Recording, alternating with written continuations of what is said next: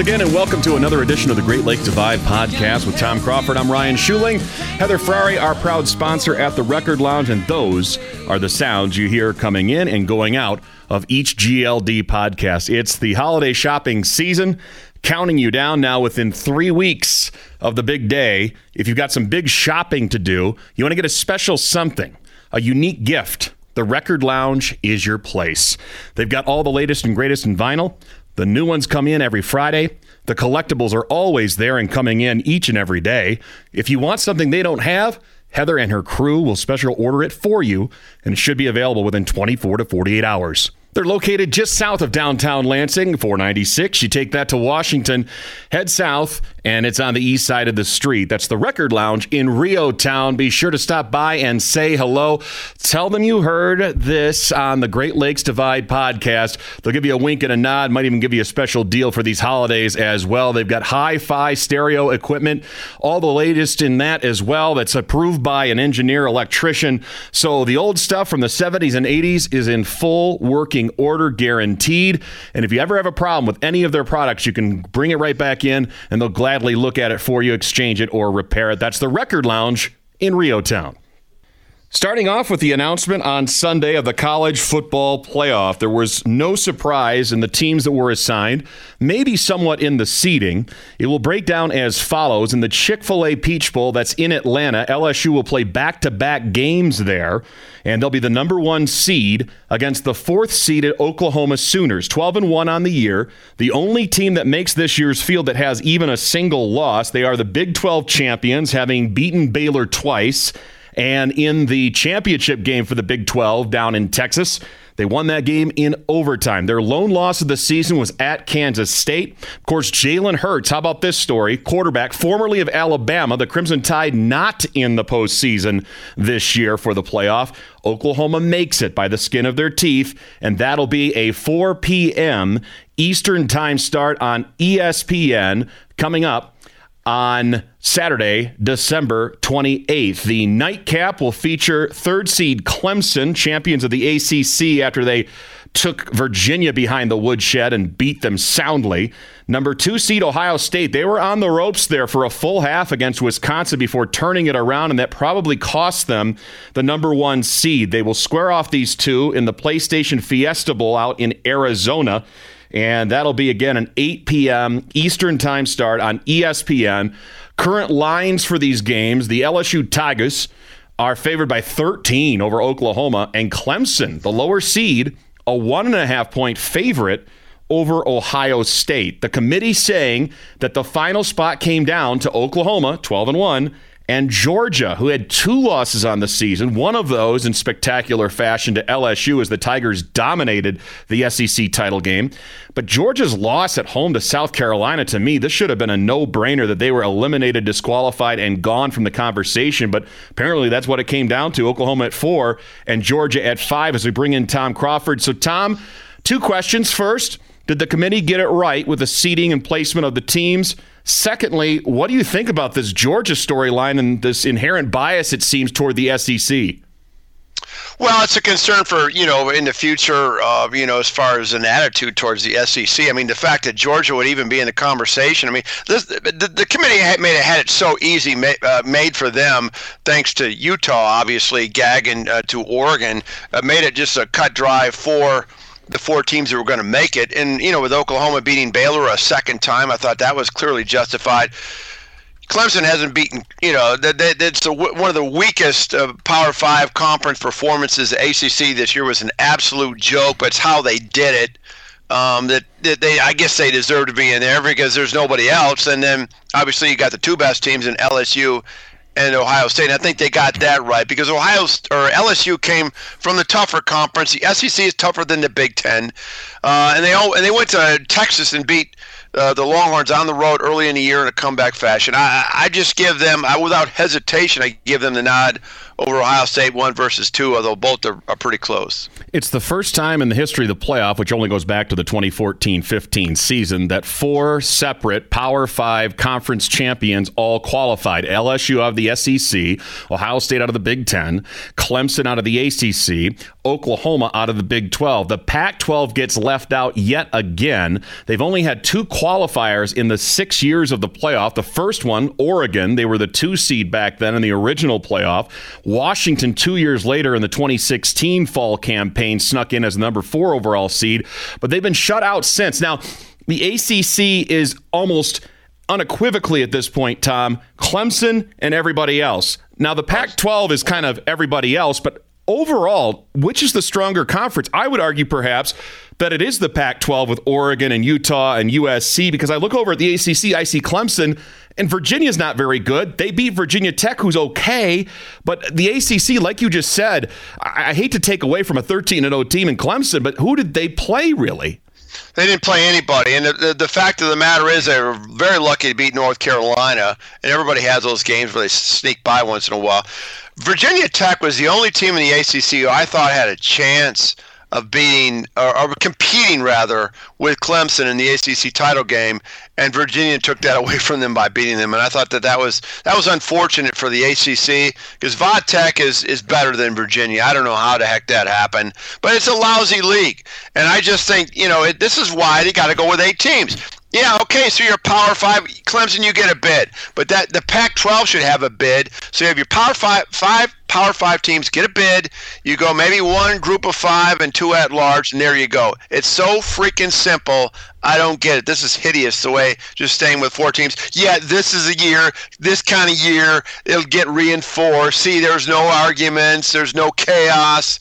And that's the disappointing part of what happened this weekend you know, you look at what could be an eight team playoff, and I'm with you, Tom, in complete agreement that that is the number because I want a path for a group of five team. It could only be one, and, and maybe you get two with the at larges that you're talking, but guarantee a spot. You make the conference championship games, playoff games in and of themselves. And sure, a Cinderella might get in, but that's the beauty of it. And it puts more weight on that particular game and gives right. it more meaning. So you give Power Five champions from that game an automatic bid. You give a group of five team a bid. The best one this year, that would be Memphis, 17th in the overall college playoff rankings, but they're 12 and 1. Their only loss was to Temple, I believe. And you put them in the eight seed spot and have LSU get that game in the opening round in the quarterfinal. The other matchups I would have would be two seed Ohio State against seven seed Baylor. Baylor's only two losses, both to Oklahoma. Uh, three seed Clemson against six seed Oregon.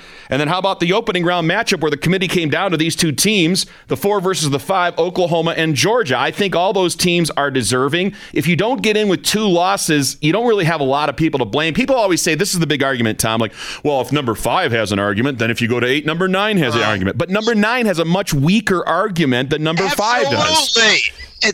Abs- you know, you're you're exactly right. You know, uh, the, the sad part of this this weekend, Ryan, was this: in two of those conference games, one of the participants didn't have a chance of getting in the playoff, and that takes away from the game. With Wisconsin, if Wisconsin had won, they're not going to get in the playoff. And if Oregon had beaten Utah, they weren't going to get in the playoff because they screwed up against ASU. That's that's the thing that I take away the most, that glaring variable right there, I think it's hideous, and it's just someone's got to throw a bunch of money at these idiots and get them to to see the light, whatever prompts them to to call to action and get this thing fixed. Do you see an answer in sight? In other words, Tom, we, we keep crowing about it. You and I are on this bandwagon. I think the majority of fans are. I know Jim Harbaugh would like to get even more than eight, but I think eight is a good number. The, we know how long the agreement's supposed to go. The committee that's in place right now, the NCAA, pretty much has said this is what we're going to do and this is how it's going to be for the foreseeable future. What is the next step? Do you think there could be enough of a rallying cry to say, hey, look, we got to expand this thing? Or, like you said, did this year kind of go, see, four teams works? Well, I, I think you know my, my thought was always if Alabama ever got left out of the playoff, they would have a meltdown. That would force change. Yeah. But the problem is that Alabama, you know, there was no argument for Alabama. You know, well, how long does this thing go? Was it 2026 or is it 2024? Yeah, I believe this, this, I believe it's 2024. Okay, 2024. Okay, we're we're we're four years away. I mean, I guess you know, I guess that's not too bad.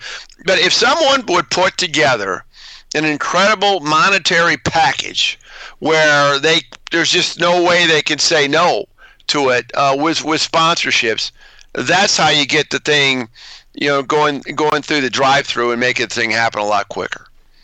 So that will be the schedule for the college football playoff with the four teams there. We'll get more into the matchups and the breakdown, but uh, first blush here, Tom, I think you know, this has been pointing toward an LSU Ohio State national championship for some time, but I, I, don't know how good Clemson is. They haven't been really tested by a team where I go, whoa, they really proved themselves. Sure, they shellacked Virginia. I wasn't that impressed. So if you had to call it right now, is LSU Ohio State in the championship game, or does Clemson have a legitimate shot. They're favored against the Buckeyes. Well, the problem with with Clemson is you just don't know. I mean, because they haven't been. Te- they look, you know, they. I mean, if they were a great team, they would that would do what they're doing to these teams, right? But how you really you just have no really concept of how good they are because they haven't played a formidable opponent. Uh, Ohio State has a lot of you know I, I know a lot of these kids don't weren't there around in, in 2016, but man, last time Ohio State played Clemson was in the CFP and what was it 31 nothing or something like that. I think Ohio State will come ready to play in this game, and I and I think they'll they'll they'll beat Clemson because they're coming from better competition. I always look at competition just like I look at the NCAA tournament. I look at conferences and what these teams have gone up against in preparation for when they're under the lights. So I see Ohio State knocking off Clemson, and then um, I have LSU uh, at least 10 to 14 points over Oklahoma, which is a cute story, and that's it's going to end there at a cute story with Jalen. One other thing about Ohio State is you watch that game and Wisconsin dominate the first half, and I was uh, in awe because this was a game that played previously in the season, Ohio State dominated and maybe got caught a little bit, bit napping. Not that they were underestimating Wisconsin, but the Badgers came out with a game plan ready to execute. Jonathan Taylor was outstanding in that first half. So, what you're saying along those lines, Tom, do you believe the fact that Ohio State was tested, that they had a very tough game against Wisconsin, kind of sobered them up and got them more prepared, sharpened their knives, in other words, for this college football semifinal? Absolutely. That that beats the heck out of winning, you know, 63-14 like I thought the game was going to be. Right. Listen, you know, Ryan Day came out on Monday at his press conference and cited that the rivalry game, you know, he doesn't mention Michigan, the rivalry game is the most important game of the year, even the national championship game. I mean, that's how that program looks at it. Well, if you perceive that rivalry game that important, you're going to have a little bit of a letdown. I don't care how you shake it, you know, and and so I, I think there was a little hangover from the euphoria of pounding Michigan again in Ann Arbor and I, you know, I thought that you know they finally got their act together. It with Ohio State, it takes one play. It's like Dwayne Haskins two years ago. They're down fourteen nothing to Michigan, and and Cardale Jones gets hurt, and, or J.T. Barrett, one of the two gets hurt. I can't remember who it was. And in comes Dwayne Haskins, and he throws this incredible pass and it ignites the team. This thing on Saturday night, a fake punt ignited that team and then a catch, a spear catch by a tight end. And then I knew at that time it's off to the races, game over. Ohio State takes one and two plays like that and just shoots off like, you know, gets its you know, gets its moxie going and they're off to the races. Yeah, I couldn't agree more. That fake punt was absolutely the catalyst that, that turned this game. That was that took a lot of balls to do that. it was. And how about this? So Ohio State trails at the half 21-7. They outscore Wisconsin the rest of the way 27 nothing. And you know what? This goes back, Tom, to the Michigan Ohio State game and something that you said and something you were frustrated with and that is Ohio State makes adjustments. They change what they're doing at halftime. They identify problems and fix them and their opponent opponents don't. I mean, Michigan didn't, and Wisconsin did a complete 180 in the second half in Indy. Well, here's where you got to tip your hat to Greg Mattison. You know, their defense adjusted to what Wisconsin was doing. Jonathan Taylor didn't get anything in the second half. They just stymied them. Um, and and Al Washington, all their other assistants. I mean, uh, they, they, just made the made the adjustments, and then and, and then offensively they were more efficient as well. So, uh, and it could they could have scored some more points there too. Um, so it didn't surprise me. Wisconsin, I, I thought we, you know, you know, they played well. They played hard. I think uh, they're a good representative for the Big Ten in the Rose Bowl against Oregon. That will be an interesting matchup. So I thought the Big Ten overall, when you look at the whole the whole gamut of it, um, having three teams in, a, in, the, in the New Year's Six, I mean the playoff and the other two in the top ten, it's pretty good showing for the Big Ten. Ohio State winners 34 21 over Wisconsin. That puts them into the two seed in the playoff. And as Tom just mentioned, as we look at the overall bowl picture for the Big Ten, nine qualifiers at six and six or better all get in. And by virtue of Ohio State getting bumped up to the college football playoff line, Wisconsin going to the Rose Bowl as a result, usually reserved for the Big Ten champion if that champion doesn't make it to the playoffs. So Wisconsin is there. And then Penn State getting one of the at large bids for the New Year's Six Bowls going to the Cotton. That elevated every other team up, including Michigan State. And what did that do for the Spartans? That got them out of the Quick Lane Bowl, where Eastern Michigan will now play Pitt and the Fighting Pat Narduzzi's, and into the Pinstripe Bowl, the new era Pinstripe Bowl in the Bronx, Yankee Stadium, New York, New York. And that'll be a 3:20 p.m. Eastern Time start. It'll be the first Big Ten Bowl participant in action on ESPN Friday, December 20. 27th as the Spartans at 6 and 6 take on the 8 and 4 Wake Forest Demon Deacons. And for a good portion of this season Tom not Virginia not Virginia Tech but it was Wake Forest in that division that looked like it might be the chief competition for Clemson. They faded a bit down the stretch. They finish 8 and 4 again first blush thoughts on this matchup for Michigan State well, I mean, Wake Forest can move the football. They got a pretty good offense, and you know, but they they did fade down the. They lost to Syracuse. Syracuse is not very good. They lost to them in overtime in the last game. Um, listen, when you're the third best team in the ACC, you're just not a very good football team. I think this is a winnable game, but will they win it? Where is Michigan State mentally going into? You're gonna, you know, it's gonna be a wet snow flush slush fest there, and you know they'll probably barely see the yard lines. It's a horrible bowl game to go to, and for a couple of reasons. How are your alumni, if they're even motivated to go, to pay at the holiday times, go you know go to Manhattan and get a four hundred, five hundred dollar a night hotel? I mean, it's a terrible bowl game to go to. I think Michigan State would have been way better off to play in the 72, 72 degree heat of the Ford Field and the Quick Lane Bowl. Wake Forest starts the season 5 and 0, including fairly impressive wins over a perennially very good team from the Mountain West and Utah State, North Carolina, Boston College. But after a 5 and 0 start, the Demon Deacons finished 3 and 4 including losing 3 of their last 4 games and in those games allowing at least 27 points or more to Virginia Tech and a 36-17 loss to Clemson and a 52-3 drubbing, a 39-27 win over Duke at home and then as Tom pointed out, the loss at Syracuse extremely puzzling in overtime, 39-30. So it's a Wake Forest defense that isn't exactly solid. It's the movable object against the resistible force in Michigan Michigan State's offense for the Spartans here. And as Tom also pointed out, weather almost certainly going to be a factor in New York City on December 27th. So a run game will be important, but Elijah Collins has struggled, no fault of his own, in my opinion. An offensive line that can't move and get holes for their running backs. So as we break this game down, we'll see what happens between now and then. If the Spartans might get a guy like Darrell Stewart back on offense, that could be a very big factor.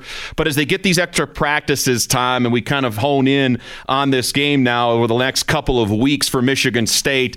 You know, getting a win in this game, you've mentioned how important it is to kind of set the tone for next season. Mark Dantonio was asked, uh, I think, by Matt Charboneau about the status of his coaching staff. He said, We'll decide that after the game. A lot of groans from that. However, Mark Dantonio is not going to say right now, Yeah, I'm going to fire Mark Staten and Dave Warner and all these other guys. That's not going to happen. Um, one little, th- this is just a fun tidbit. I know it's not serious, but Rich Rodriguez Rodriguez is not being retained uh, by Lane Kiffin, who's going to Ole Miss to coach there. How about Rich Rod as offensive coordinator for the Spartans? I don't think you want any part of Rich Rodriguez. I, I don't think that's going to happen. You know, this is a really important game. Bowl games are huge, and Michigan State needs a little hint of positivity. You know, they have the Mark Dantonio deposition that comes in January, and a, and just the potential of that that negative reflection in the program. Seven and six beats the hell out of six and seven. I'm sorry, and it just the whole offseason workouts, uh, recruiting, everything coming off a bowl win uh, blows away coming off a bowl loss. So I think that it's you know it's workable in that regard. Um, I you know, I think Michigan State. I can't, I have a hard time picking them though to win this game because I still see this Maryland game. Mm-hmm. I still see you know struggling against you know uh, Rutgers or I'm trying to think of the last. Yeah, Rutgers the last couple of games. It, they just don't impress me, especially the Maryland game, and then in the Illinois game is what I'm thinking about. Um, it's I don't know. I don't know where this team is at. Um, but uh, they, a, a, win would be huge, I think, for them. Well, Wake Forest is almost certainly better than Maryland, and that was a nail biter down to the end. Just a very disgusting game to watch in every regard. And Illinois, who knows? I mean, that's a, a team, the Illini, that uh, finished with a thud and their home loss to Northwestern, but they're still going to go bowling, and we'll get to theirs in just a moment. So Michigan State again, Wake Forest. That's a 3:20 Eastern start, Friday, December 27th. We'll have sound from Mark Dantonio uh, during our midweek podcast, kind of getting you caught up in the pregame preview of this. ESPN will have the televised coverage of the New Era Pinstripe Bowl. Again, Wake Forest eight and four, Michigan State State, six and six. That'll be two days after Christmas. Also on that day, the San Diego County Credit Union Holiday Bowl and number 16 rated Iowa against number 22 USC. That's an 8 p.m. start that same night as Michigan State's bowl game on FS1. Intriguing matchup here. Uh, can Iowa take out USC, Tom? Oh, I absolutely think uh, Iowa. I think Iowa's going to win this game. And Iowa's been pretty good in bowl games over the years. Uh, and Kirk Ferentz, this team is kind of on an uptick on the back end of the year. Think they're they're they're they're playing a lot more efficiently offensively, and USC, I mean, I, I thought they were going to have a new coach, but I guess they retained Clay Helton for another year. Boy, that there's a program that's held on hostage.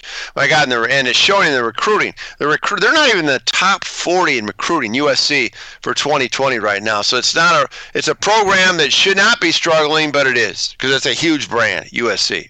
USC Iowa, that'll be the Holiday Bowl at 8 p.m. Eastern, Friday the 27th on FS1. The very next day, Saturday the 28th, that'll be the day of the semifinal playoff games between LSU and Oklahoma. Then, of course, Clemson, Ohio State 8 p.m. Eastern, ESPN. Earlier in the day at high noon, it's the Goodyear Cotton Bowl Classic. I went down for two of those.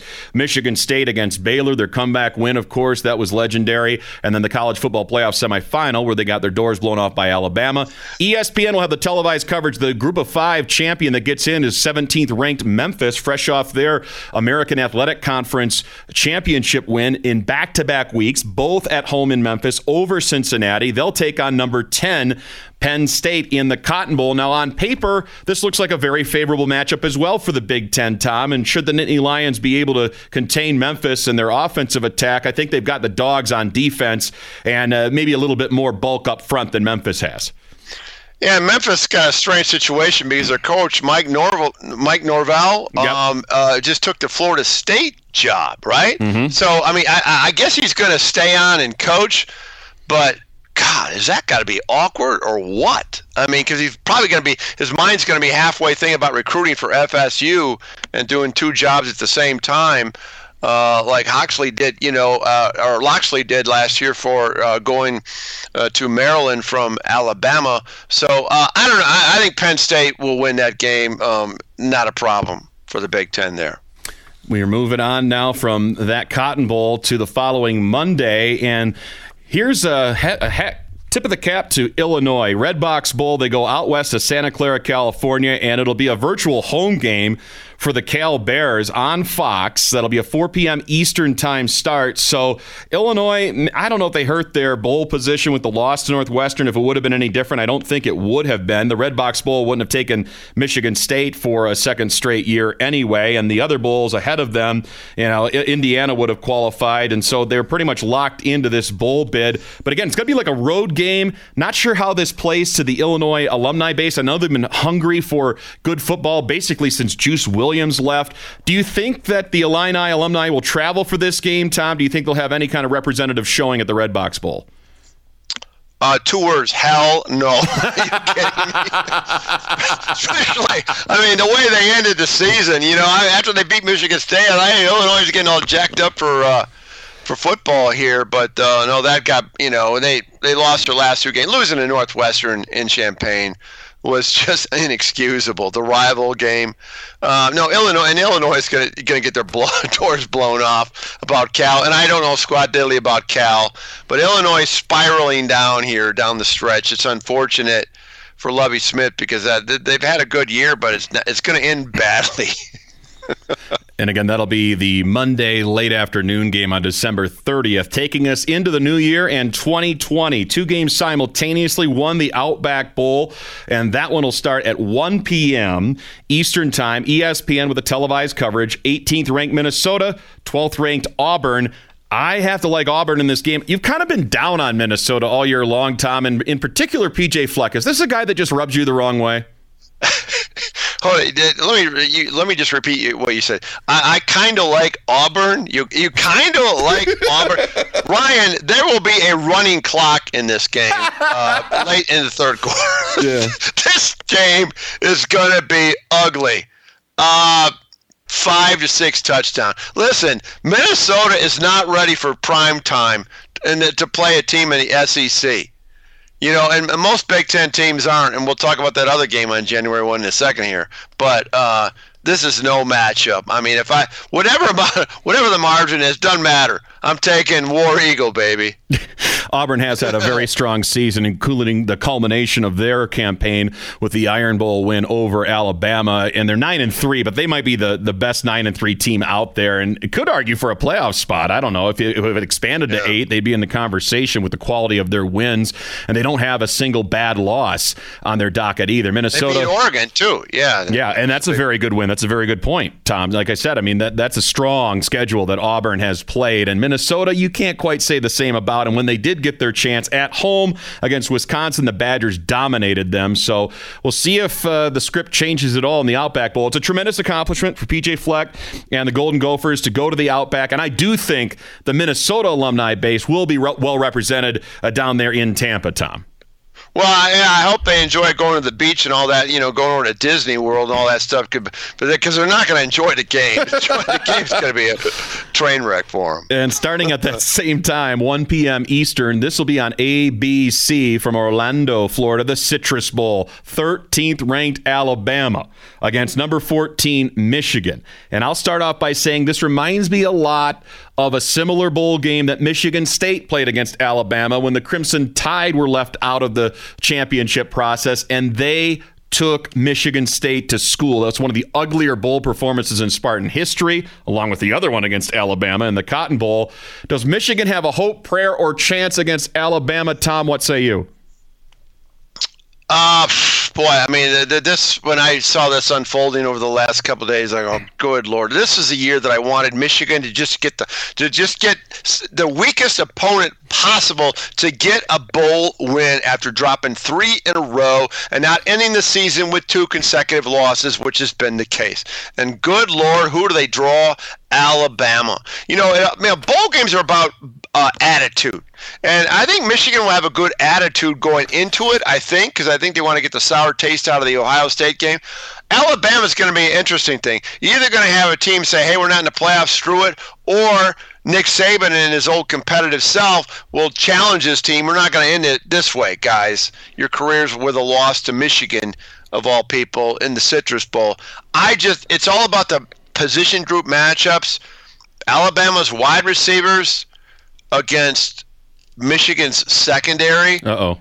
You know, uh, you know, Alave running by Josh Metellus like he's a car parked on the side of the road. I see that going on a lot in this Alabama game. I have a, a not so good feeling about. It. I'm not saying it's not possible, but it's very improbable that Michigan will win this bowl game, and that will be their fourth consecutive bowl loss if they do. You know, then people say, "Oh, they have nothing to lose." You know what? if if Michigan loses to Alabama, you know Paul Finebaum's in the world. This is going to light up Michigan again. It's just going to that, that whole narrative is going to continue.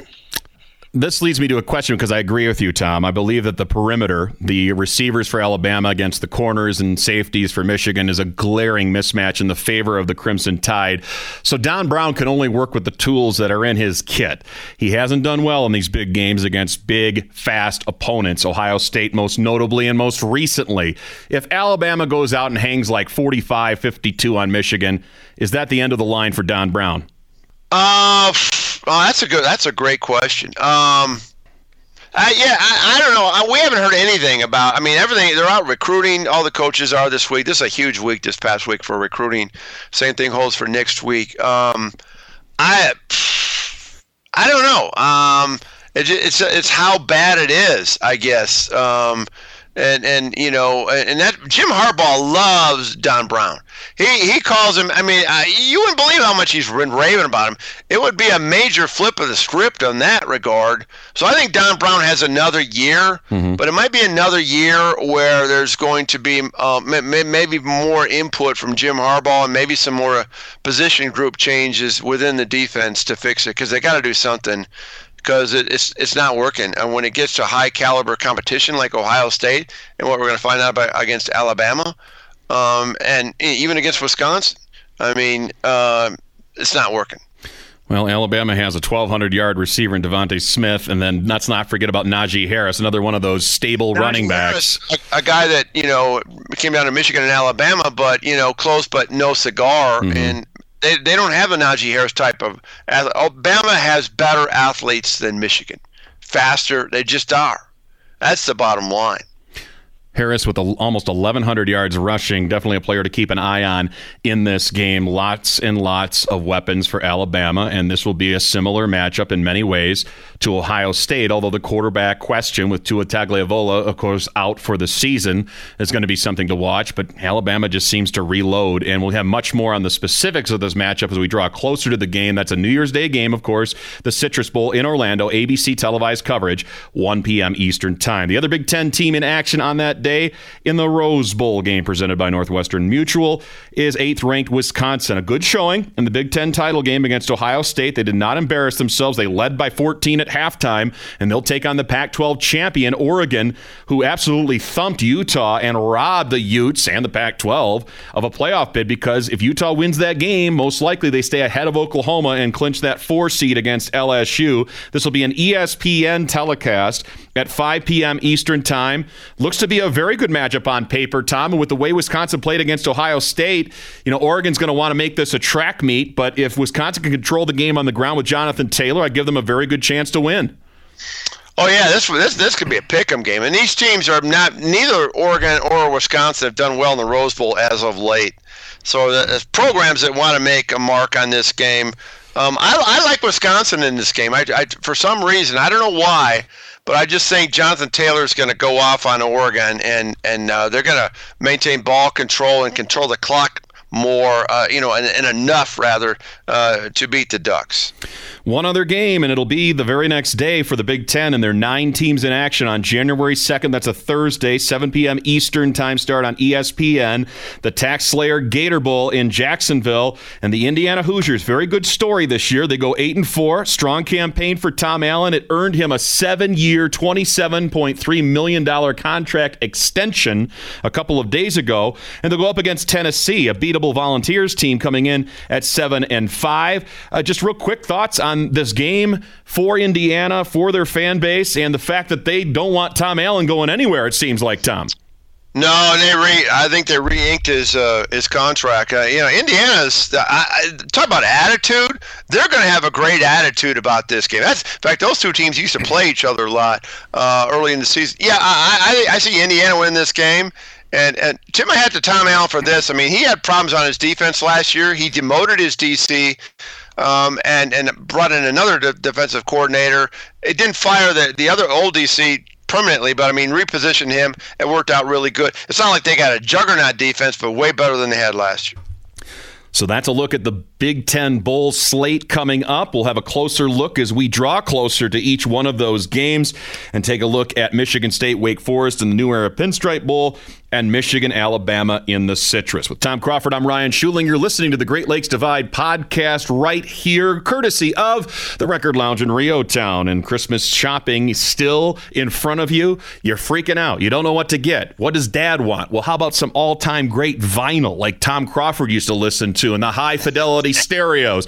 Set up the entire room for your dad, for your uncle, for your grandfather, for your son. You can get all the great sounds at the Record Lounge. They have a extensive catalog, the best you're going to find, the widest variety, the largest record store owned by a woman in the state of Michigan. Heather Frary likes to point that out, our proud sponsor. And a happy belated birthday to Heather, who celebrated hers just this past Friday. I believe she's 29. I'm just guessing there, but I think that's right. And again, they're located south on Washington from 496 downtown Lansing in the REO Town Marketplace. That's the Record Lounge in REO Town. Turning now to hoops and the Michigan Wolverines, 103 91 winners in a Loyola Marymount style game over Iowa at Crisler Center. Iowa goes zone. That was a mistake. This was the Luka Garza show, and it was almost like the Luka Garza rules. Remember the Pistons used to guard Michael Jordan say, You do whatever you want. We're going to shut down everybody else. It's kind of what happened here. Garza had 44 points. It's the most ever in a road performance by a player at Crisler. The rest of the team had 47, so he nearly had half of their point total 44 points, eight rebounds. He took 32 of the team's 74 shots, making 17 of those, so better than 50%. But Iowa could not keep up with the Wolverines, who had a spread balanced attack. They had five guys in the starting lineups, all with double figures. And off the bench, Brandon Johns Jr., 12 points, eight rebounds, and a whole hell of a lot of hustle. And that's what Juwan Howard talked about after this one.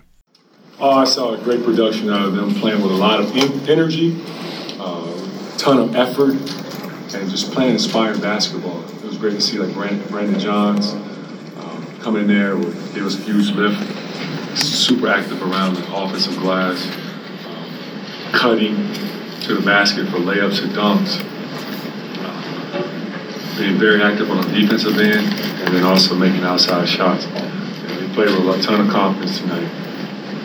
Um, Austin Davis was huge for us. Uh, Jon Teske got in foul trouble. I trust our bigs. Colin, he went out with an injury, uh, which uh, stitches to his lip. Uh, Austin, next man up. Uh, we have this motto on our team: stay ready, so you don't have to get ready. And that's how our guys respond. Michigan head coach Juwan Howard also hearing from Brandon Johns himself, the product of East Lansing High School. He played, of course, under our mutual friend, Tom's and mine, Steve Finamore with the Trojans there in that program and surprised some people by going to Michigan and stay, instead of staying home right in his backyard at Michigan State. But style of play seemed to fit better with John Beilein. And in the transition to Juwan Howard, it seems like he's taking to it as well, nearly a double double in this game. And every time I looked up watching, Brandon Johns was sprawled out on the floor, going after a loose ball, getting a key offensive rebound, kicking it back out on offense. And here's what he had to say about his performance and what the keys are for him in executing on both ends. Sometimes some people often want to score, they want to be an offensive player, but I feel that the more you are in defense, the more you become an offense. So once it, once one starts rolling, the other one will start rolling for sure. So I just wanted to be an energy guy in defense, and then offense came. So just a really standout performance, Tom, by Brandon Johns in this one. Again, a high scoring game, 103 91, the final, and a balanced scoring attack. Franz Wagner led everybody with 18, but Xavier Simpson was 16, as well as Jon Teske at 14 from Isaiah Livers, 13 from Eli Brooks, and 12 from Brandon Johns. Your takeaways from this game, and I guess we'll start with Brandon Johns himself. Yeah, Brandon, this was a great opportunity for Brandon. Uh, he was called upon, and as, as and you know, basically his comments after the game was it starts on defense, and it's funny with, with you know John Beilein, uh, his system is is really challenging to learn. And when I talked to Brandon last year, um, he was kind of overwhelmed with learning the offensive and defensive schemes. And uh, you know, with Juwan, it's it's it's been a, I could tell his attitude when I talked to him on media day. He was all excited about this, and it shows. He spent he taught he, he worked with a psychologist this summer on self confidence. Um, and Brandon, um, when I was saw him play in high school, didn't didn't really lack confidence, but you know it's another level right now. But I thought that I was so happy for this young man.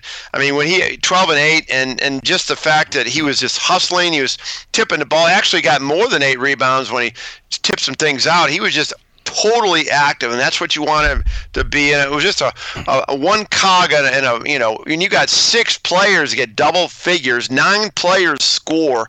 This is a deep team, Ryan. That's the the biggest strength this Michigan team has.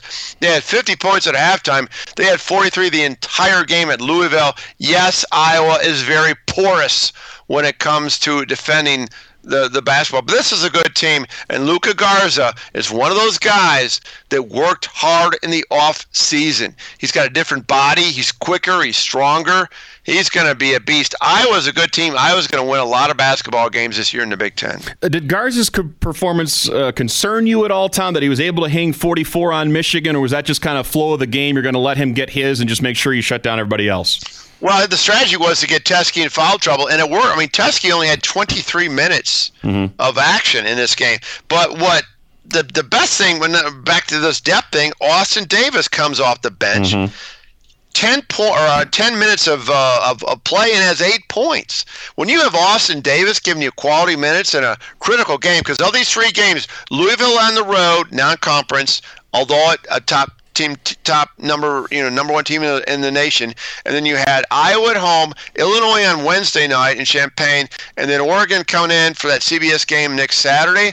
This was the most important because you've got to protect home court. If you want to vie for a big ten title you win all your home games split the road games and then what get that makes you what 15-5 that might get you a crown Brandon Johns with five offensive rebounds, extending possessions, and many times Michigan was able to score with that second look at the basket. And you look at stocking stuffers this time of year, every column favored Michigan that mattered. Rebounds 38 30, assists 21 13, edge and blue. Steals, they had four to only one steal on the night total for Iowa. They didn't have a single block shot, the Hawkeyes.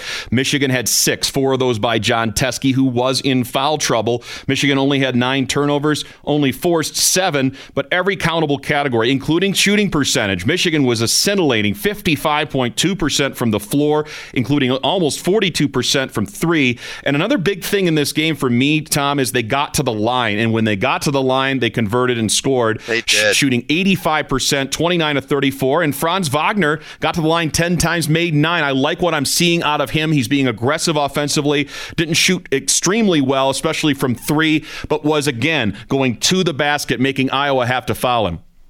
Uh, Franz is a uh, yeah. When, when, if you had asked me who the leading scorer was, and it was Franz with 18, I wouldn't guessed it. It was a quiet 18 points. He just does a lot. He's got a real jaw for the basket, and his international style of play, he's not timid. He he takes it to the rack and he's going to be a really, really good player. When Juwan talks about Franz, you can you can just see in his facial expressions he's really excited. I'm just hope this guy's not a one and done. I hope he doesn't get two. I love to get two years out of this cat mm-hmm. because he's going to be a really good contributor to this Michigan basketball program. Michigan wins their Big Ten opener over Iowa at home. They'll take to the road this Wednesday night. That's a 9 p.m. Eastern start on Big Ten Network against Illinois. So Tom and I will probably record our podcast on Thursday rather than Wednesday this week, unless Tom's burning the midnight oil. If he's got a lot of caffeine in him, we'll see what we can do. But that would only be that'd be like eleven thirty at night. Tom, I'm not sure you want to go yeah. for that. And, and, I'm not sure I'm going to be in a good mood because I I saw what Illinois did. They, they should have beaten Maryland. That's going to be a tough out to win mm-hmm. in Champaign. We'll see what happens, but we'll have that game recap for you coming up in our midweek podcast at whatever point that is, and that's the tune-up for Saturday's date with number 13 Oregon noon start on CBS, and we'll have that game recapped in our weekend up upcoming podcast a week from now. Turning now to Michigan State, and it was a struggle. And the night that we're recording this podcast, we waited for this result, and Michigan State did pull it out 77 65. A bizarre game for Rutgers. They didn't get much out of their starters, but they got 29 points off the bench from two players, in Akwasi uh, Yeboah and Jacob Young. They score 17 and 12, respectively, in this game. Michigan State really struggled in the half court offense during the first half. Xavier Xavier Tillman finished with a double double, 14 and 10 rebounds. He was six of eight from the floor, looked a lot stronger. And when he's not having to be matched up against an A plus blue chip type player down low, he seems to come out of his shell more offensively. Gabe Brown started in this game and rewarded that decision by Tom Izzo with 14 points, including eight of eight from the line. He is one guy that has attacked the basket with regularity. Hasn't shot extremely well, but that will come. And another guy that I like the performance out of was Aaron Henry. Again, didn't shoot well two of 10, one of five from three, but got to the line eight times, had 12 points, was aggressive, looked for his shot, took his shot. That's all you can ask for. You're not necessarily going to make him. The Spartans shot poorly, especially in the first half tonight, but I like what I saw out of Aaron Henry. And then, of course, Cassius Winston, the usual suspect, leads the team with 23 points, had seven assists in this one as well. Not much coming off the bench, a little bit of a spark from Malik Hall, but he didn't score a whole lot. And then Thomas Kithier, uh, in limited minutes, only had six points and four rebounds. So, Tom, I know you didn't get to see a lot of this game, but the fact that Michigan State struggled and they continue to struggle in their half court offensive execution, in three point shooting, they were 7 of 21, just 33%. Your thoughts on Michigan State at this point in the season, struggling with a team like Rutgers, who is better? Let's give them credit. They're not a, a doormat like they are in football or have been in basketball in the past. They're a decent team, but for them to come in and give Michigan State fits for the better part of 40 minutes in this one was a troubling sign for the Spartans. Oh, it's inexcusable. I mean, I thought after that Duke loss that uh, they'd come out firing. I was expecting a 20, 25 to maybe even a 30 point margin of victory. Listen, Michigan State is Cassius Winston, really good player, and a bunch of role players who are just looking at Cassius to, to do something. That nobody is really stepping up. Maybe with the exception of Xavier Tillman, who actually played pretty well against Duke, and he was pretty good tonight in his 38 minutes of work with 14 points. But yeah, I mean, they're, I mean, and you know, the positive people from Michigan State, you know, fan base, and it's justifiably so, is don't worry about it. You know, is we'll get this team back together uh, on, on a roll. You know, we get to February and, and into March when it really matters, and that, that's probably the case.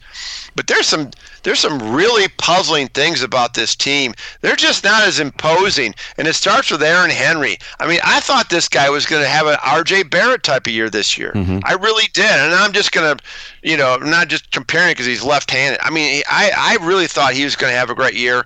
Tom Izzo was really puzzled post game in the Duke game. He says, I don't know, you know, he just was speechless. I don't, I have no idea what's going on with him.